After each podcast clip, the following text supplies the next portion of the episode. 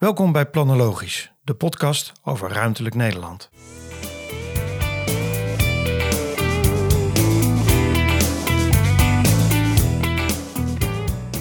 En als we eens de stap zetten naar de omgevingswetten. Ja, eh, nog eventjes voor de, voor de luisteraars, die is vertraagd hè? Zeker. Eh, jij weet daar alles van, want wij, eh, jij geeft daar ook eh, seminars in. Ja, ja dat is een, ik vind het een enorm interessant onderwerp. We zijn er als kantoor natuurlijk al sinds 2016, 2017 eh, 17 veel mee bezig.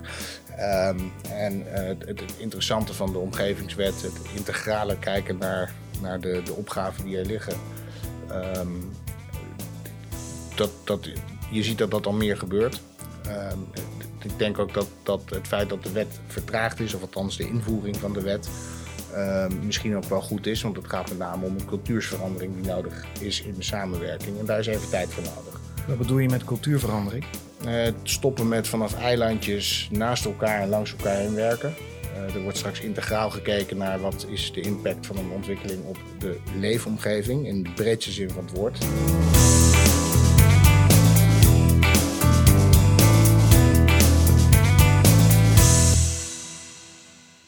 Welkom terug bij de podcast Planologisch van, eh, van Diets. Ja, de vorige ging over massatoerisme. Ehm, belangrijk onderwerp. Jasper, veel ook eh, beluisterd. Zeker, veel beluisterd. En ik denk eh, ook relevanter dan ooit weer. We zitten natuurlijk midden in de vakantieperiode nu. Je ziet dat er wat dat betreft ook wel weer her en der het coronavirus opleeft. Ehm, nou, dat, dat maakt het even spannend. Het is dus nog niet weg. Eh, dat hadden we wel gedacht eigenlijk, hè, dat het in de zomer dat we het rustiger zouden hebben. Ja, dat, eh, dat zeker. Maar dat, eh, nee, dat hebben we niet. Nee. Nee, je ziet dat het vooral binnen behoorlijk weer aan het opleven is. En dus dat, dat er toch weer ook wellicht allerlei maatregelen nodig zijn. Nou, laten we hopen dat het niet zo is, dat het niet nodig is. Ehm, nou, vandaag gaan we het hebben over de, nou ja, eigenlijk opnieuw over de effecten van corona ook op gebiedsontwikkeling. Dat is iets waar wij natuurlijk als bureau veel mee bezig zijn. Ehm, nou, aan tafel eh, ehm, mijn naam Luc Diets en Jasper Benes. ja, wij zijn samen van Diets en hartstikke leuk om vandaag met jullie te kijken naar wat betekent nou corona voor gebiedsontwikkeling. Waar staan we nou een beetje op dit moment en waar gaat het naartoe? En om die knuppel maar eens in het hoendok te gooien, ik heb het gevoel dat het helemaal zo slecht niet gaat op dit moment. Dat eigenlijk alle gebieden en projecten wel behoorlijk eh, doorlopen. Hoe zie jij dat? Ja, ik merk eigenlijk dat de, zeker de afgelopen weken eh, een hele hoop weer gewoon op gang komt. En soms ook zelfs wel sneller op gang komt, daar waar het wel even stilgelegen heeft. Eh, en de vooruitzichten zijn wat dat betreft ook nog helemaal niet zo slecht. Dat blijft wat dat betreft goed gaan met de, de vraag naar woningen, de woningprijzen. Eh, je ziet dat, eh, dat er ook alweer de afgelopen periode eh, een hoop nieuwe ideeën zijn ontstaan die nu ook snel geëffectueerd worden. Dus nee, dat, zie je het helemaal niet zo, zo slecht als vooruitzicht. Nou, als je een beetje terugkijkt hè, in die periode van corona, dan zag je natuurlijk dat we in maart eigenlijk allemaal thuis kwamen te werken. Was iedereen natuurlijk een beetje op zoek naar hoe werkt dat. Dat merkte je ook vooral als je natuurlijk in de samenwerking, hè, dat fysieke overleggen werden ineens online overleggen. Ehm, nou, daar zag je dat iedereen eigenlijk vrij snel zijn draai wel weer in vond. Ehm, wat natuurlijk heel erg belangrijk is, omdat gebiedsontwikkeling, dat doe je samen. Dat is eh, de ultieme vorm van samenwerken. Heb je daarbij nodig om uiteindelijk ook die, eh, die ontwikkeling een stap verder te brengen. Je zag volgens mij dat eh, toen de kinderen weer naar school mochten, toen zag je ook alweer een soort van opleving ontstaan, omdat eigenlijk ook daarmee een heleboel mensen thuis weer meer mogelijkheden kregen om uiteindelijk ook echt aan, eh, aan de overleggen deel te nemen. Ehm, en nu zie je eigenlijk dat we in de, in de zomer, dat het eigenlijk hartstikke goed gaat en iedereen wel op vakantie is. Eh, maar dat we er eigenlijk best aardig voor staan eh, met elkaar. Ehm, waar mij zorg nog wel een beetje zit, is, en dat hebben we natuurlijk gezien ook bij de vorige crisis, dat ontwikkelingen die eigenlijk al door de procedure heen zijn, dat die eigenlijk wel aardig doorlopen. Maar dat ontwikkelingen die bijvoorbeeld aan de vooravond stonden van de procedure, of waar nog heel veel overleg ook met eh, bijvoorbeeld eh, gemeenten nodig geweest is, ja, dat die eigenlijk nu wat stil zijn komen te liggen. Waardoor je zometeen toch, ja, de plank is leeg dan. En wat komt er achteraan? Hoe zie jij dat? Nou, ik deel die zorg wel een beetje. Je ziet natuurlijk zeker in, uh, in de vastgoedsector, in de gebiedsontwikkeling, uh, dat je te maken hebt met, met langdurige procedures. Uh, daar waar procedures nog niet gestart zijn, um, ja, is het denk ik toch, ondanks dat, je, uh, dat het nu best goed gaat, ook na de, de coronaperiode, um, moet je naar de toekomst toe zeker rekening houden met dat we, wat we de afgelopen periode hebben meegemaakt met elkaar. Dat heeft op de lange termijn altijd impact. Denk aan onderwerpen als mobiliteit, de wijze van samenwerken, wat voor programmering pas je toe. Um, en denk ook aan, aan alleen al het feit dat er een vertraging is ontstaan in besluitvorming de afgelopen periode. Dus alles wat nu loopt, dat, dat loopt voorlopig ook wel door. En je ziet in de vastgoedsector toch altijd een vertraagd effect als het gaat om een crisis. En ja, dat is, dat is nog even koffiedik kijken hoe dat uh, straks uh, gaat lopen. Ik denk dat er straks scherpe keuzes moeten worden gemaakt in de zin van wat, wat moet en wat kan. Ja, wat mij ook wel opvalt, hè, want ik, nou, ik ben dan voorzitter van de werkplaats Overvecht, samenwerkingsverband met tien partijen. En dat die hele corona er ook wel voor gezorgd heeft, doordat we online zijn gaan vergaderen, dat eigenlijk ehm, de vergaderingen veel beter bezocht werden. Dat, je hebt natuurlijk minder reistijd, dus het wordt steeds makkelijker. Het was ook steeds makkelijker om eigenlijk bijvoorbeeld uh, wethouders of uh, collega's van de gemeente aan de lijn te krijgen voor overleg. Um, uh, en zeker na de eerste weken waarin iedereen s'avonds volgens mij kapot was van, van het, de calls, de Zooms, de Teams meetings en weet ik veel wat allemaal. zag je eigenlijk dat dat daarna best goed ging lopen. Um, dus ik kan me ook wel voorstellen dat we voor een deel dat online vergaderen erin houden. Op het moment dat je heel veel verschillende mensen op een bepaald moment bij elkaar moet hebben. Ja, ik, ik, ik, ik, hoor daar ook steeds meer ook wel positieve signalen over. Ik heb het in een van de eerste podcasts ook al gezegd. We zitten natuurlijk ook, we staan ook aan de vooravond van de nieuwe omgevingswet. Die, die, die vraagt eigenlijk van ons allen dat we um, ook uh, integraler gaan werken. Dat geldt ook voor gemeenten. Dus de, de eilandjes van de verschillende afdelingen, die moeten er een beetje tussenuit. En daar hoor ik dan wel weer leuke verhalen over, eh, ook van ontwikkelaars, dat de, de afgelopen periode en zoveel online overleggen, die barrières ook wel hebben weg, heeft weggenomen. Ja. Daar, daar liggen denk ik wel kansen. We zijn met, met elkaar op een andere manier gaan, gaan samenwerken.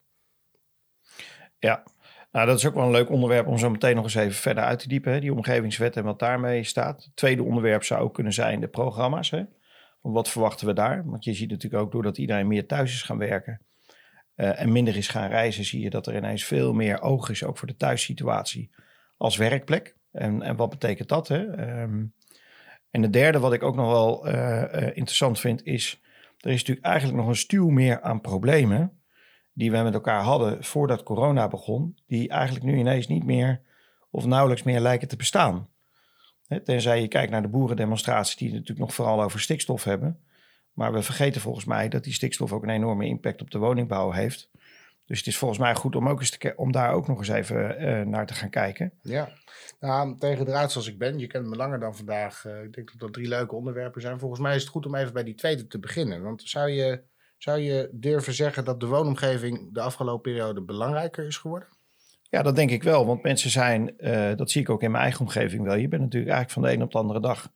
Bijvoorbeeld bij ons thuis in het gezin zijn we met z'n vijf thuis komen te zitten. Uh, en nou had ik gelukkig uh, door mijn werk dat ik nog vrij veel de weg op mocht. En wij hebben natuurlijk ons kantoor ook relatief dicht bij huis. Dus we konden ook wel hierheen en soms gingen de kinderen ook wel mee. Maar je ziet natuurlijk in een heleboel gezinnen dat ineens dat de beschikbare ruimte overdag ook beter benut moest gaan worden en anders benut moest gaan worden. Kinderen die thuis moesten gaan leren, ouders die thuis moesten gaan werken. Dus dat, dan zie je ook ineens dat er uh, uh, allerlei nieuwe plekken in huis ingericht worden. En dat je dus ook veel meer dan anders thuis bent. Ja, nou, herkenbaar. Ik sprak daar laatst iemand over. Dat vond ik wel een, een, een mooi verhaal. dat ging er dan inderdaad over dat de eerste keuze was de eerste week om de laptop aan de keukentafel neer te zetten. Maar na een week uh, concludeerde zij toch dat um, daarmee het gevoel van thuiskomen helemaal weg was. Ja. Dus de tweede stap was ergens in huis een echt kantoor inrichten. Ja. Nou, op een gegeven moment merkte hij dan toch dat, dat met dan ook um, toch in de woonkamer nog veel zijn en een partner die daar dan zit te werken. En op een gegeven moment gekozen dus om op zolder een, een ruimte om te ontspannen in te richten. En ik vind het eigenlijk ook als je hem als analogie naar gebiedsontwikkelingen ziet wel een hele interessante. Want dat betekent denk ik ergens ook dat we met elkaar moeten gaan nadenken over hoe je op een mindere vierkante meter meer functies bij elkaar krijgt. Maar dat niet alleen. Maar ik denk dat waar we natuurlijk eh, in de gebiedsontwikkeling ook al op zoek geweest zijn, of zijn nog steeds, naar het terugdringen van mobiliteiten. Ehm, dat we dat altijd zagen in het oplossen uh, van beter openbaar vervoer, tramverbindingen en weet ik het. Hè. Kijk hier bijvoorbeeld in de stad de enorme discussie over Rijnenburg. Die discussie over Rijnenburg, die, die wordt gevoerd langs de as van kan er wel of geen tram, kan er wel of geen afrit op de A12. Terwijl we nu in een half jaar corona gezien hebben dat we de mobiliteit vrijwel tot nul kunnen terugbrengen. anders dan bij wijze van spreken uh, de boodschappen en het, uh, en het ommetje. En dat dus de maatschappij eigenlijk prima verder functioneert. Met andere woorden, er gaat een andere type behoefte ontstaan aan hoe ziet mijn woning eruit. Hè? Mensen hebben denk ik woningen nodig met gewoon veel verschillende ruimtes, dan wel ruimtes die je multifunctioneel kunt gebruiken. En tegelijkertijd gaat mobiliteit en de bereikbaarheid van woonwijken een minder grote rol spelen. Omdat je gewoon veel meer uh, in en om het huis kunt doen. Nou, ik, eh, ik vind het een hele interessante gedachte. Zou je dan kunnen zeggen dat we meer naar e-mobiliteit gaan?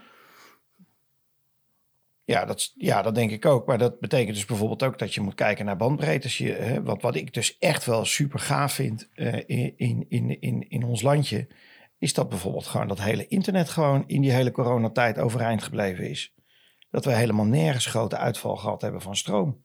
Terwijl natuurlijk een enorme verplaatsing plaatsgevonden heeft van de stroomconsumptie van allerlei kantoren naar uh, allerlei thuissituaties. Uh, waar natuurlijk allemaal veel minder stroomvoorzieningen dan wel backups en weet ik het wat voorzien zijn. En hetzelfde geldt natuurlijk ook met allerlei internetverbindingen en bandbreedtes. Zeker. Nou, Als je zag wat er ineens vanuit huis gedaan moest worden met, uh, met thuis leren en werken, dat is natuurlijk ongekend. Zeker. Ja, maar ik vind het een interessante gedachte. Want je ziet natuurlijk nog steeds bij veel wat grootschaligere ontwikkelingen. En andere hier in Utrecht, Merwede Kanaalzone. Daar is mobiliteit wat dat betreft toch snel al een knelpunt. Uh, je zal ergens een, een, knop moeten draaien. En dat is, nou, het knelpunt ontstaat vaak toch bij de, de uh, parkeernormen die er voor een gebied neergelegd worden. Ik zou het een interessante gedachte vinden. Of je het, het stuk, ik noem het dan toch nog maar gewoon even e-mobiliteit um, kunt meenemen, kunt kwantificeren in wat je nou daadwerkelijk nodig hebt als je het slimmer inricht met elkaar. Nou ja, een, een, een mooi voorbeeld vind ik hè, van deze week uh, zat ik in overleg over Overvecht. Overvecht is natuurlijk met, uh, in de jaren 60 gebouwd eigenlijk als een wijk echt voor de, de automobiliteit. Hè, 15.000, 16.000 woningen, 30, 35.000 mensen die er wonen. En de, gemiddelde auto, uh, uh, zeg maar, eh, per woning is ongeveer 0,6, de norm. Terwijl op het moment dat we nieuwbouwwoningen daar moeten gaan maken, dan ligt ineens die norm veel hoger. Terwijl we in deze stad het autogebruik juist willen terugdringen, zie je dat we dus blijkbaar ontwikkelaars nog steeds verplichten om in nieuwbouwwijken een hogere parkeernorm te realiseren dan überhaupt daar op dat moment gemiddeld in die wijk aanwezig is. Snap je? Dus je gaat eigenlijk meer, relatief meer parkeerplekken realiseren dan dat er daarvoor zijn. Dus je ziet dat dat hele denken en de consequenties ook, of het leren, de lessen trekken eigenlijk uit corona. En wat betekent dat nu ook voor gebiedsontwikkeling en planologie? Ja, dat dat nog echt wel doorgevoerd moet gaan worden. Dat denk ik ook. Ik denk dat het, dat, dat ergens ook er wel voor pleit dat nog meer dan ooit tevoren maatwerk nodig is.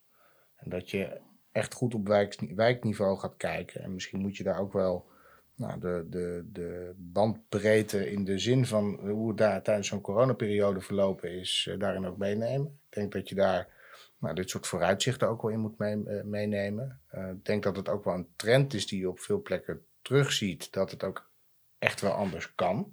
Denk aan de verdichtingsopgave in Den Haag bijvoorbeeld. Mm nou, daar, eh, daar zie je op dit moment nog veel knelpunten op het gebied van, uh, van parkeren en verkeer.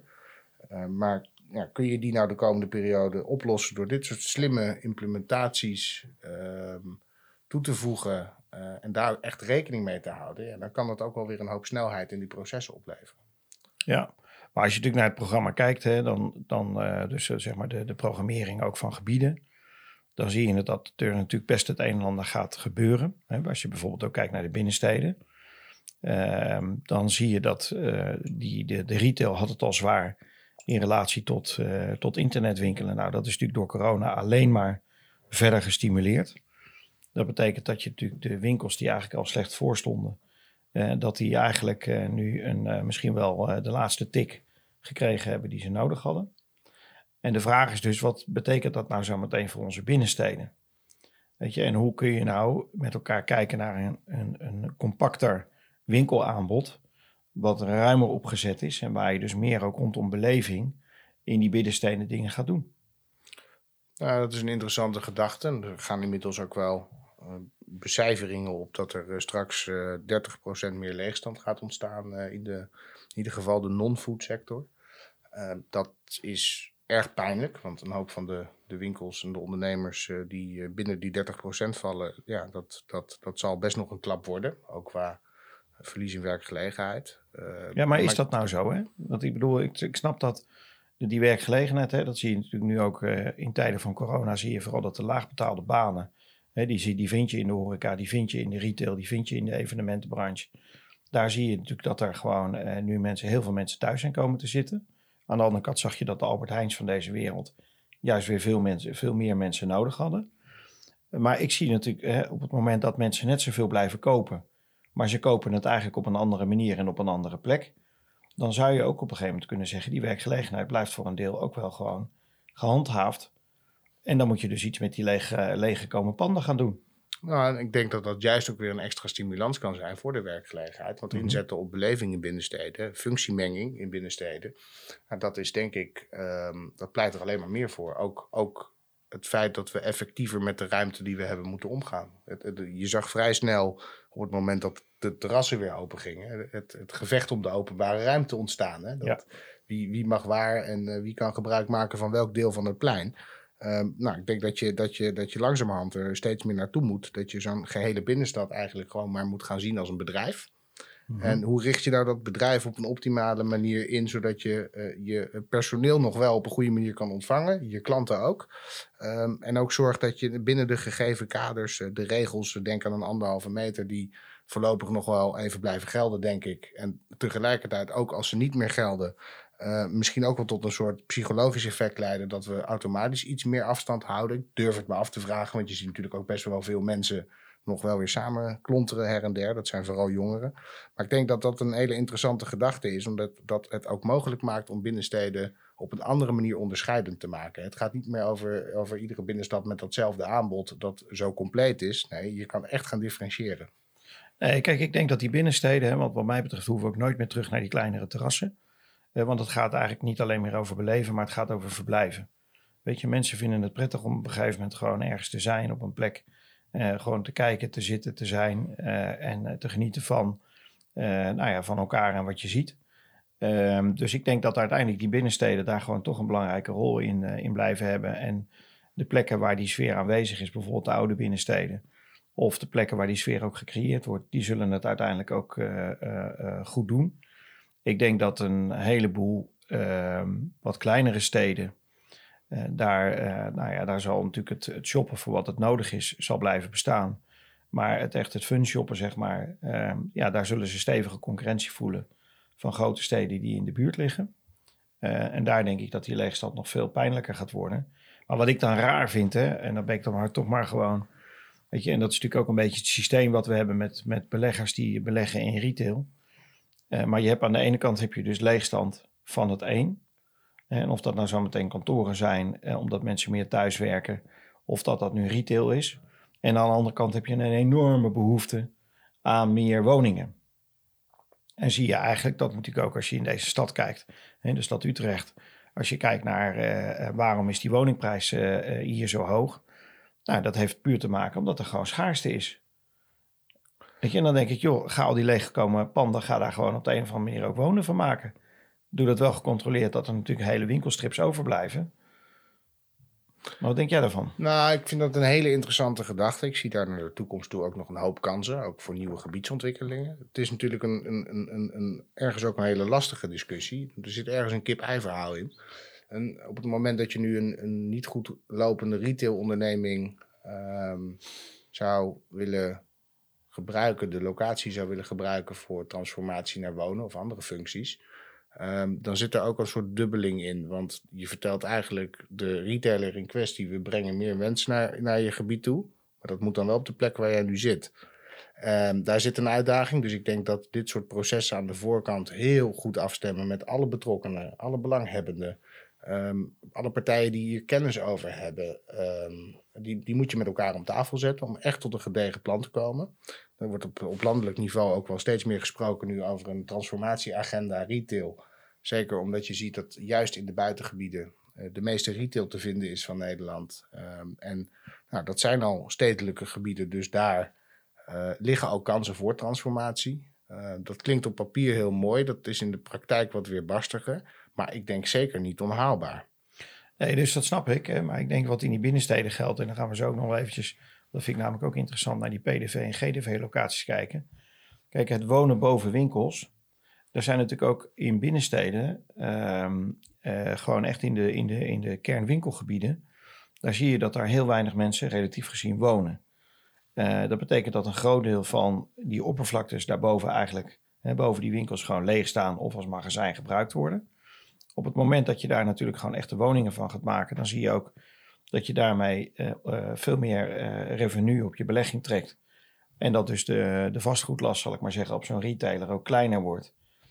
omdat hij namelijk gewoon alleen maar zijn winkelmeters huurt, met eventueel een klein magazijn daarachter. Dus ik denk dat we ook op een andere manier naar het businessmodel van die binnensteden moeten gaan kijken, waar het gaat over vastgoed. En op een andere manier naar de businessmodellen van de buitengebieden. En, en die, die, die, zou je ook weer complementair kunnen maken aan elkaar. je lost er ergens twee discussies mee op. We weten ook met z'n allen dat we veel te veel eh, retail hebben in de buitengebieden. Ja. Daar is, uh, nou, dat, dat, dat, het fluctueert een beetje, maar ik durf wel te zeggen gemiddeld 20% te veel aanbod op, op basis van de vraag die we met z'n allen aankunnen. En die vraag gaat straks ook nog wel wijzigen, denk ik, als iedereen alle kamertjes in huis heeft ingericht als kantoorruimte en noem zo maar op. Um, en op het moment dat je dus um, uh, aan, aan, in de buitengebieden retail weet, te verminderen, waardoor de druk op die centra ook weer iets afneemt en waardoor je ook weer scherpere keuzes kan maken uh, in wat je misschien wel nog in de binnensteden wil toestaan of wil toevoegen, um, dan, dan kun je daar best een heel mooi, mooie puzzel van maken, denk ik, op, op gebiedsniveau. En misschien wel op regioniveau. Nou ja, dat kan, hè, maar dan maak je een onderscheid. Hè. PDV, GDV, dat zal altijd voor een deel buiten in de buitengebieden blijven. Uh, voor zover het niet naar online uh, verschoven is. Maar je hebt natuurlijk ook een heleboel wijkwinkelcentra, uh, die, waarvan er een deel echt wel goed draait en een deel niet. En het ingewikkelde daar vind ik wel dat als je zegt, nou, hè, dat we bij corona ook gezien, dat je eigenlijk mensen veel meer in hun eigen woonomgeving actief geworden zijn. Dus ook veel meer gebruik zijn gemaakt van hun eigen wijkwinkelcentrum om de boodschappen te doen. Omdat ze gewoon minder ver zijn gaan rijden daarvoor, zou ik maar zeggen. Um, dan is het natuurlijk ook interessant om te kijken van nou, wat is het effect van corona geweest op het gebruik van het wijkwinkelcentrum in de buurt ten opzichte van hoe je dat daarvoor deed. Nou, zeker. En ik denk dat, dat de, de winkelcentra die het uh, juist in die periode beter zijn gaan doen, die kun je er ook beter uitpikken nu. Uh, ik zeg altijd maar, je hebt wijkwinkelcentra en ontwijkwinkelcentra. En uh, die laatste, die, die doen het al niet goed. Daar is al te veel leegstand. En ehm, eh, dat, dat was al structureel. En op het moment dat, daar, um, dat het daar de afgelopen periode ook niet goed is gegaan, dan denk ik dat je ook wel vrij gemakkelijk uh, kan zeggen dat, dat de toekomstperspectieven ook niet meer zo goed zijn. Ja. En kun je dan weer een deel van de leegstand die elders ontstaan is opvullen met het aanbod dat daar is. Nou, dan heb je daar weer ruimte over die je voor andere functies zou kunnen inzetten. Nou ja, goed, uh, dat denk ik ook. Hè. En als je dan vervolgens kijkt naar bijvoorbeeld die PDV en GDV locaties, dan zie je dat dat enorm monofunctionele gebieden zijn. Hè? Het zijn eigenlijk gebieden waar je alleen maar uh, nou ja, achter elkaar keukenzaken, meubelzaken, IKEA's en weet ik het wat tegenkomt. Wat ik interessant vind is, uh, als je dat nou gaat transformeren, uh, ja, volgens mij kun je daar dan gigantische woningbouwprogramma's realiseren. Uh, die eigenlijk zo'n gebied ook ineens ook wel van, van kleur doen laten verschieten. Zeker. En vergeet ook, eh, als je het hebt over dit soort gebieden die inderdaad vaak monofunctioneel zijn of hooguit multifunctioneel in de zin van dat het aan een, woon, eh, een woonboulevard in de buurt van een autoboulevard zit, dus ja. automotive. Uh, even weer terug naar waar we het net over hadden, die verandering in mobiliteit. Ook daar gaat de druk de komende periode verder oplopen. We zagen tijdens de coronacrisis zagen we al gebeuren dat er met name nog geïnvesteerd werd in uh, occasions en niet meer in, in nieuwe auto's. Um, maar op het moment dat we met elkaar op een andere manier met mobiliteit omgaan, minder hoeven te reizen, dus ook minder snel een auto hoeven te kopen, ja, verwacht ik ook daar nog wel een, een klap aan leegstand. Ja. ja, maar dat geloof ik ook wel. En als we eens de stap zetten naar de omgevingswetten. Ja. Uh, nog eventjes voor de, voor de luisteraars, die is vertraagd hè? Zeker. Uh, jij weet daar alles van, want wij, uh, jij geeft daar ook seminars in. Ja, ja dat is een, ik vind het een enorm interessant onderwerp. We zijn er als kantoor natuurlijk al sinds 2016, 2017 17 veel mee bezig. Um, en het, het, interessante van de omgevingswet, het integrale kijken naar, naar de, de opgaven die er liggen. Um, dat, dat, je ziet dat dat al meer gebeurt. Um, ik denk ook dat, dat het feit dat de wet vertraagd is, of althans de invoering van de wet, um, misschien ook wel goed is. Want het gaat met name om een cultuursverandering die nodig is in de samenwerking. En daar is even tijd voor nodig. Wat bedoel je met cultuurverandering? Uh, het stoppen met vanaf eilandjes naast elkaar en langs elkaar heen werken. Uh, er wordt straks integraal gekeken naar wat is de impact van een ontwikkeling op de leefomgeving in de breedste zin van het woord. Dus dan hebben we het over van milieu tot, tot ecologie, tot, tot bodem, uh, luchtkwaliteit, maar ook uh, marktvraag en behoeften. Um, dat betekent dat je daar in één keer goed naar moet kijken met alle betrokken ambtelijke afdelingen, experts en iedereen die daar verder een rol heeft in zo'n ontwikkeling. Nou, dat, dat vind ik interessant in die zin dat je dus ook wat ik al even aangaf eerder, je de afgelopen periode ziet dat die samenwerkingsvormen, ook omdat zoveel online gebeurt, gemakkelijker zijn geworden. Dat, um, ja, dus dat is denk ik een, een, een wat dat betreft mooi vooruitzicht. Um, en ik, ik vind het de aankomende periode vooral interessant dat, je noemde net de seminar zo even. Wij zijn sinds 2017 heel specifiek seminars aan het organiseren voor marktpartijen. Want je ziet dat eigenlijk de heel, heel overheidsland is wel bezig met de omgevingswet, de nieuwe omgevingswet. Moet samen met juristen geloof ik ook hè? Dat klopt, ja. Dat, uh, dat, dat is denk ik een hele goede combi. Want uiteindelijk moet je vanuit kaders toch keuzes maken. Um, en um, dan kun je uh, vrij gemakkelijk een totaalbeeld vormen van wat gaat er nou echt veranderen. En wat verandert er dan ook voor de manier van werken voor marktpartijen, voor ontwikkelaars. Welke rol hebben beleggers in het geheel? En, um, dus dat is, een, uh, dat is erg interessant. Ik denk dat daar nog wel een, een, een, mooie handschoen ligt om op te pakken. Ook als het gaat over de, de thema's die we hiervoor al even benoemden. Daar liggen natuurlijk ook heel veel kansen. Jij noemde eigenlijk, je noemde zelf net werkplaats Overvecht al dat is, als je het mij vraagt, al een, een project dat volledig in de geest van de omgevingswet loopt. Ja, dus dat klopt. Hè. Tenminste, laat ik het zo zeggen. Uh, we zijn maar gewoon begonnen. En dat, denk, dat is denk ik ook wel het bijzondere aan zo'n project. Dat je, dat je eigenlijk uh, zonder een enorm kader of een, zonder een, vraag vanuit de overheid eigenlijk zegt... wij gaan gewoon met tien partijen die verstand hebben van transformatie van, uh, van naoorlogse wijken uh, gaan wij gewoon kijken of wij samen met de gemeente het probleem kunnen aanpakken in die wijk. Uh, tegelijkertijd, ik had deze week uh, had ik een, een, aantal overleggen. En wat je toch wel terugziet, is dat de partijen die ook in zo'n werkplaats zitten, eigenlijk ook wel vooral behoefte hebben aan één ding, en dat is procesversnelling. Dus de, de, um, ondanks de mooie woorden van wethouders, ondanks de stevige ambities van collegeakkoorden en ondanks de positieve instelling van, uh, van iedere betrokken gemeenteambtenaar, zie je dat dit soort gebiedsontwikkelingen rete traag verlopen. Ik, heb al, eh, ik las vanochtend iets over dat een gemiddelde gebiedsontwikkeling drie crisis meemaakt. Nou, als dat uh, dus zeven jaar, uh, na zeven jaar bij wijze van spreken weer een crisis is, dan ben je dus 21 jaar verder op het moment dat je de drie meegemaakt hebt. Nou, in hoeverre gaat die, gaat die omgevingswet daar nou ook een impuls aangeven? Ik, ik kan daar vooral in hopen. Um, dat zou wel moeten. Het is de geest van de omgevingswet dat het sneller en beter moet kunnen. Dat je met minder onderzoekslasten en meer draagvlak aan de voorkant tot ontwikkelingen weet te komen. Uh, het lastige daarvan is, dat is um, vooral het feit dat als het je niet lukt om het te versnellen, ja, dan, dan faalt de wet al een klein beetje in de kern. Want het heeft weinig zin om met heel veel partijen om tafel te gaan. Te zorgen dat je voldoende draagvlak hebt. Dat je je participatieproces ordentelijk doorloopt. Om er vervolgens nog een keer twaalf jaar over te doen. Dan is iedereen. Die maar waarom doen we er twaalf jaar over? Waar zit dat dan in? Ja, dat, dat, dat, uh, dat, dat heeft uiteraard verschillende redenen. Ik denk dat dat per gebiedsontwikkeling ook wel weer verschillend is. Ik denk dat dat voor een deel zit in uh, enkele van de, de problemen die je net al opnoemde. Uh, denk aan mobiliteitskwesties. Denk ook aan het feit dat het vaak ingrijpende ontwikkelingen zijn. Uh, voor een omgeving, eh, voor de politiek dus ook extra spannend. Dus je ziet dat het in besluitvorming vaak vertraagt. Het zijn soms ook zeer complexe businessmodellen die erachter liggen, die bij minste of geringste verandering ineens niet meer werken. En nou, dat heeft een gemeenteraad die voor een deel toch aan de knoppen zit, niet altijd door. Dus dat is vaak heel veel reken- en tekenwerk op de achtergrond. Uh, daarom denk ik dat op zich de integrale benadering van de nieuwe omgevingswet wel goed is. Maar daar moet je dan ook al die partijen op een goede manier in meenemen. Om te zorgen dat iedereen ook snapt wat er gebeurt. Ja, dat moet je natuurlijk eigenlijk al aan de voorkant doen. Hè? Dus dat, dat, dat snap ik wel. Um, tegelijkertijd merk ik gewoon wel dat er soms ook wel bestuurlijk lef nodig is. Om uh, gewoon te zeggen: oké, dit is nu klaar om te gaan behandelen in een gemeenteraad bijvoorbeeld. Nu is het zo, maar daar weet jij veel meer van dan ik, hè, dat eh, die rol van de gemeenteraad straks ook wel gaat veranderen in die nieuwe omgevingswet. Dat klopt. Ja, dat klopt. We gaan straks naar uh, omgevingsplannen toe. Um, dat, dat die vervangen de, de, de huidige bestemmingsplannen. En uh, in beginsel betekent dat straks in 2021 op 1 januari dat alle bestemmingsplannen in een gemeente aan elkaar geniet worden. En die heten dan per heden het omgevingsplan.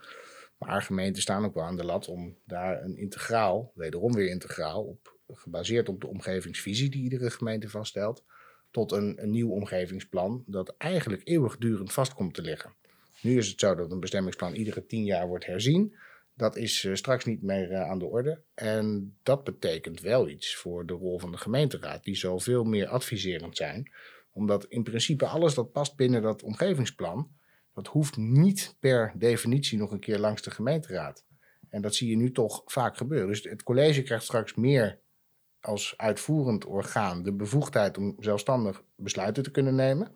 En de gemeenteraad krijgt een, um, krijgt een adviesfunctie daarin. Nou, hoe dat zich straks echt in de praktijk gaat uitkristalliseren, dat zal wel enigszins per gemeente verschillen. Um, er zullen raden zijn die aangeven dat ze bij uh, ontwikkelingen van uh, een x aantal woningen toch graag nog wel iets willen vinden ervan. Nou, je hebt ook gewoon bange wethouders. Die op een gegeven moment denken van ja, weet je, op het moment dat ik die raad niet meeneem in zo'n proces, toch iets uitgebreider dan eigenlijk nodig is, dan weet ik niet of ik op een volgende bananenschil gewoon ineens onderuit ga. Klopt, klopt. Ja, dat principe verandert straks natuurlijk niet. Uh, tegelijkertijd, uh, tegelijkertijd denk ik dat uh, het, het ook voor, voor de wethouders straks een hele mooie kans biedt. Want doe je het aan de voorkant wel goed, Um, en uh, creëer je voor jezelf ruimte om meer bestuurlijk lef te kunnen tonen.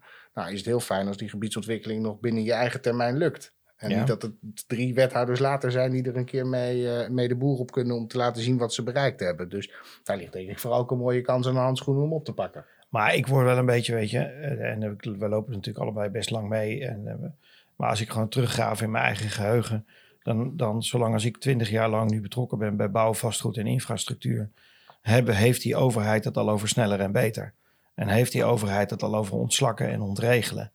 En iedere keer zie je dat, uh, uh, dat, dat zo'n proces uh, ontzettend enthousiast begint. Maar Luc, dat ontregelen gaat best goed soms. Ja, toch? nee, dat, maar dat doen wij dan vaak en ja. dat is best leuk. Maar gewoon als je kijkt naar hoe zo'n overheid functioneert en hoe het eigenlijk ook gewoon, ja, hoe wij als samenleving blijkbaar ook vragen dat zo'n overheid voor ons functioneert dan kan je daar heel hoog over boven gaan hangen en zeggen van nou, laat blij dat we hier niet in een bananenrepubliek uh, leven, waarbij wij bij wijze van spreken die wethouder het alleen recht heeft om een ja of nee te zeggen tegen iets, of zelfs een burgemeester. Uh, en dat er dus een soort democratisch proces is en dat doordat het feitelijk ook door die ambtelijke lagen moet, uh, nou, wordt vaak, en weet je, duurt het langer, ga je er wat langer over nadenken, worden plannen over het algemeen vaak toch net iets beter doordacht dan dat je snel een beslissing neemt.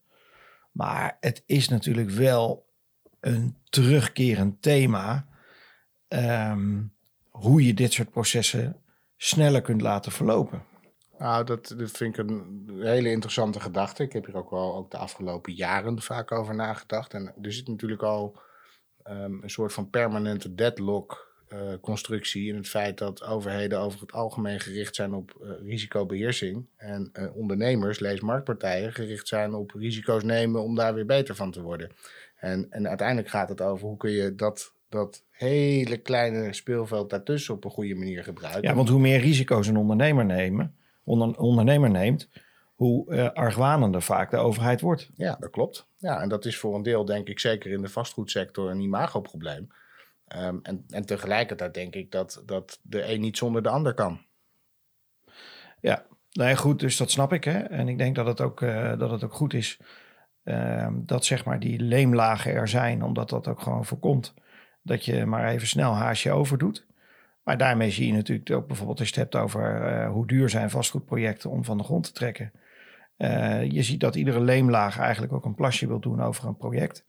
Dat er dus overal weer doelstellingen gestapeld worden. Uh, omdat al die afdelingen zo hun eigen ambities hebben, daar geen geld voor hebben. En het dus ook maar bij de markt neerleggen. Waardoor zo'n markt het weer terug moet nemen, opnieuw moet gaan rekenen en tekenen. En uiteindelijk ja, is het maar de vraag of er dan aan het einde van de rit een haalbaar plan ligt. Ja, dat klopt. Dat, uh, ik probeer dingen altijd maar heel simpel te maken. Het is een beetje hetzelfde principe als dat jij uh, boodschappen gaat doen bij de Albert Heijn en je met je winkelmandje door de winkel loopt. Uh, met in je hoofd een eh, maximumprijs die je wil betalen. het winkelmandje tot de nok vult en bij de kassa de discussie aangaat. omdat je het te duur vindt. Dus je ziet dat, kijk, uiteindelijk is het denk ik heel logisch dat naarmate er een stapeling van eisen komt ehm, op het gebied van duurzaamheid, energie en ga zo maar door Um, ja, er is iemand die die prijs daarvoor moet betalen. En dan is de vraag wie vindt het het belangrijkst. Nou ja, en degene die het uiteindelijk betaalt, dat zijn jij en ik. Op het moment dat we ergens een nieuw huis willen kopen en erachter komen dat het huis toch eigenlijk wel rete duur geworden is. Exact, exact. En, en jij en ik snappen dan niet, hè? misschien jij en ik dan net wel, omdat we in deze wereld uh, rondwandelen, hè? in deze professionele wereld. Maar een, een gemiddelde koper van een huis heeft natuurlijk geen idee wat er allemaal achter schuil gaat. Weet je, en dat, dat, dat uh, vertragingen in het proces, uh, stapeling van doelstellingen, hoge grondprijzen, het organiseren van mobiliteit, hoge parkeernormen die op eigen terrein gerealiseerd moeten worden. Dat al die zaken eraan bijdragen dat dat huis voor diegene onbetaalbaar wordt en dan nog meegenomen, wat we natuurlijk hier in deze stad ook zien. Dat er, dat er eigenlijk gewoon veel te weinig woningbouwlocaties zijn. Waardoor op een gegeven moment er ook gewoon schaarste optreedt ja, eens. volgens mij is er ook maar één conclusie. Het moet sneller. Ja, het moet sneller. Kijk, ik zeg. Uh, en dan moet ook, en, en in mijn beleving kan het ook gewoon niet anders. En dat vind ik ook wel weer aardig. Hè, als je nu kijkt naar de komende verkiezingen in, uh, in het voorjaar uh, voor de Tweede Kamer. Het kan niet anders dan dat er uiteindelijk ook weer vanuit het Rijk sturing gaat plaatsvinden op nieuwe woningbouwlocaties. Ik denk dat dat nodig is. Nou, om, om even een van, een van onze opdrachtgevers, die ik niet met naam en toenaam zal noemen, te citeren. Um, zit ook een beetje in het principe van zorgvuldigheid kost tijd, maar meer tijd betekent niet automatisch meer zorgvuldigheid. Dus ik denk dat uiteindelijk daar ergens ook zo'n regiefunctie belangrijk is, want eh, dan, dan kan er ergens een knoop worden doorgehakt. Nou ja, kijk, die decentralisering, die op een heleboel vlakken um, eigenlijk niet heel goed gegaan is. Hè? Want eh, vaak werden wel de opdrachten richting gemeente doorgeduwd. Um, maar bijvoorbeeld de, uh, het geld wat daarvoor nodig is, eigenlijk niet. Um, maar die decentralisering van de, woning, de woningmarkt en feitelijk uh, gewoon ja, volkshuisvesting, wat een jaar of tien geleden denk ik ingezet is, daarvan kun je met elkaar gewoon zeggen dat het mislukt is. En waarom zeg ik dat op deze manier? Omdat op het moment dat je, uh, dat is hetzelfde principe als dat we net zeiden, dat gemeenten allerlei doelstellingen neerleggen bij ontwikkelaars om zaken voor elkaar te, krijgen, zo doet het Rijk ook bij gemeenten. Want een gemeente moet uiteindelijk zorgen voor, uh, uh, voor alternatieve energieproductie, moeten zorgen voor natuur en ruimte, maar moeten ook zorgen voor woningen. Weet je? En uiteindelijk zie je gewoon dat die gemeente, ook afhankelijk van nou ja, bij wijze van spreken ook het, uh, het politieke klimaat in zo'n gemeente, daar dan natuurlijk keuzes maken, terwijl die keuze eigenlijk helemaal niet te maken is. Dus je zult uiteindelijk van bovenaf gewoon sturing moeten hebben met een soort nationale omgevingsvisie, hè, waar natuurlijk ook aan gewerkt wordt, waarbij je zegt, daar doen we dit en daar doen we dat. En dat je gewoon weer gebieden gaat aanwijzen en zeggen, daar gaat woningbouw plaatsvinden. Nou, dat is grappig. Het is een interessante dat je die aansnijdt. In september wordt straks de, de Nationale Omgevingsvisie ook in de Tweede Kamer uh, besproken. Um, daar zie je ook in de Nationale Omgevingsvisie dat er een diversiteit aan thema's die uh, van nationaal belang zijn, worden benoemd. Dit zou er een van kunnen en moeten zijn, denk ik. Ik denk dat er zo nog wel meer zijn. Daar moeten scherpe keuzes worden gemaakt. Hij is natuurlijk wel weer, het is een contradictio in terminus, want de hele omgevingswet is nou juist bedacht om de decentralisatie verder te stimuleren. Dus daar gaat hij wel een beetje tegen in. En dat vind ik spannend, want wat gebeurt er dan straks met die wet? Nou ja, kijk, ik denk dat, dat je nog steeds van bovenaf, hè, en ik pleit helemaal niet voor dat we weer naar een Finex, de, vierde nota ruimtelijke ordening extra gaan, waarbij je locaties gaat aanwijzen waar ehm, woningbouw grootschalig kan plaatsvinden.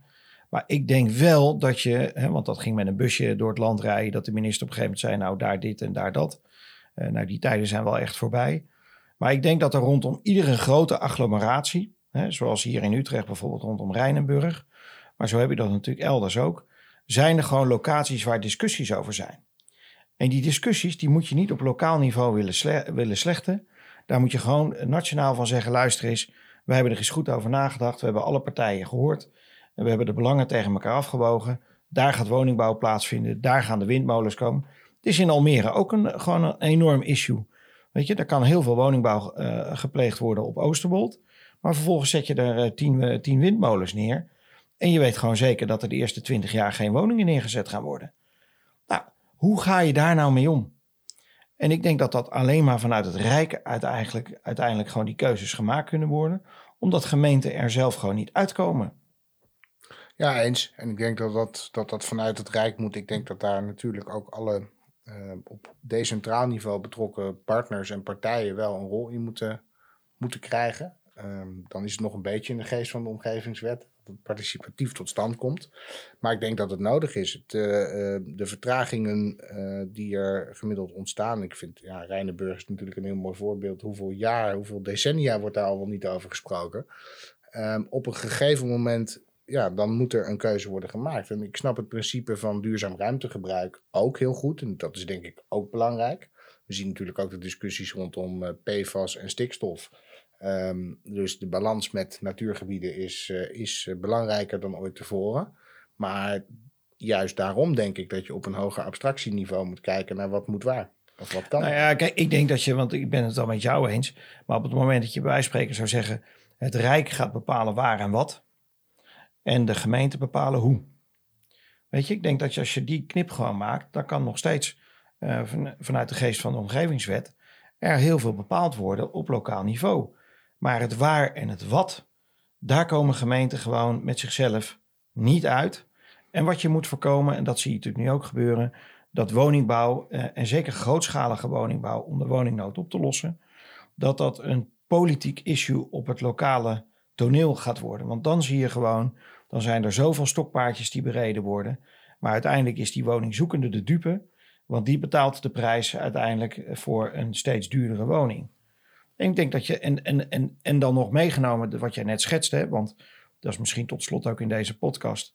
Als je kijkt naar de, de, de problemen die natuurlijk ontstaan zijn, of die er al waren op de woningmarkt, uh, voorafgaand aan, uh, aan corona, dan heb je het inderdaad over uh, het stikstof, de PFAS, het CO2, natuurverlies, het droogte, maar ook hittestress. Hè, een extra argument wat mij betreft om toch echt te kijken naar buiten de rode contouren is dat die binnensteden gewoon op een gegeven moment, uh, zeker als het heel uh, heet gaat worden, gewoon, uh, ja, dat worden onleefbare plekken als je niet uitkijkt. Maar al die problemen, die kun je niet op lokaal niveau oplossen. Daar zul je landelijk in mee moeten gaan kijken. Ik ben het mee eens. Ik vind het wel, vind het wel leuk, Luc. Dus laten we daar meteen een oproep van maken. Want volgens mij hebben wij hier gewoon de oplossing bedacht. Nou, dat doen we hier wel vaker. Dus dat is hartstikke leuk. Maar ik zou ook wel naar de luisteraars de, de oproep willen doen. Ben je nou een wethouder en vind je het leuk om hier eens een keer aan tafel te schuiven? Of ben je een marktpartij die hier ook een mening over heeft? Uh, van harte uh, welkom. Want ik vind het ook leuk om deze discussie, dit, dit gesprek eens een keer voor te zetten met, met, een, met iemand die er dagelijks mee te maken heeft. Nou ja, ik denk dat het gewoon, uh, uh, het is echt een thema wat nu speelt.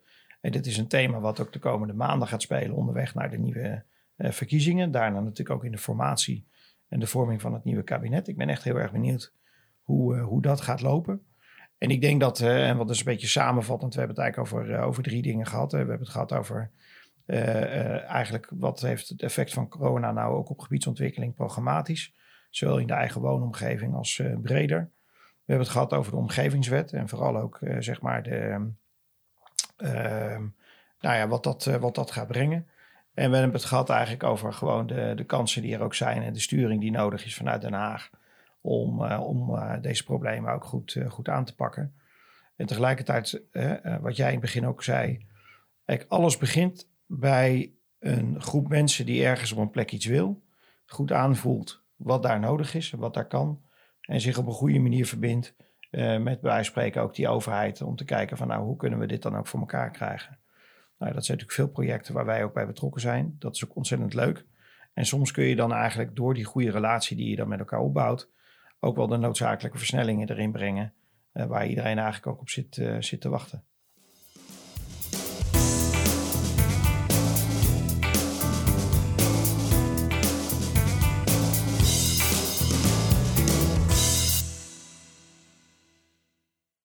Dankjewel voor het luisteren naar Planologisch, de podcast over ruimtelijk Nederland. Vond je dit een leuke podcast? Dan zouden wij het enorm waarderen als je een positieve recensie achterlaat. Planologisch wordt ontwikkeld door Diets Strategie en Communicatie uit Utrecht. Wil je meer weten over dit onderwerp of over ons? Ga dan naar diets.nl of vind ons op social media onder Diets.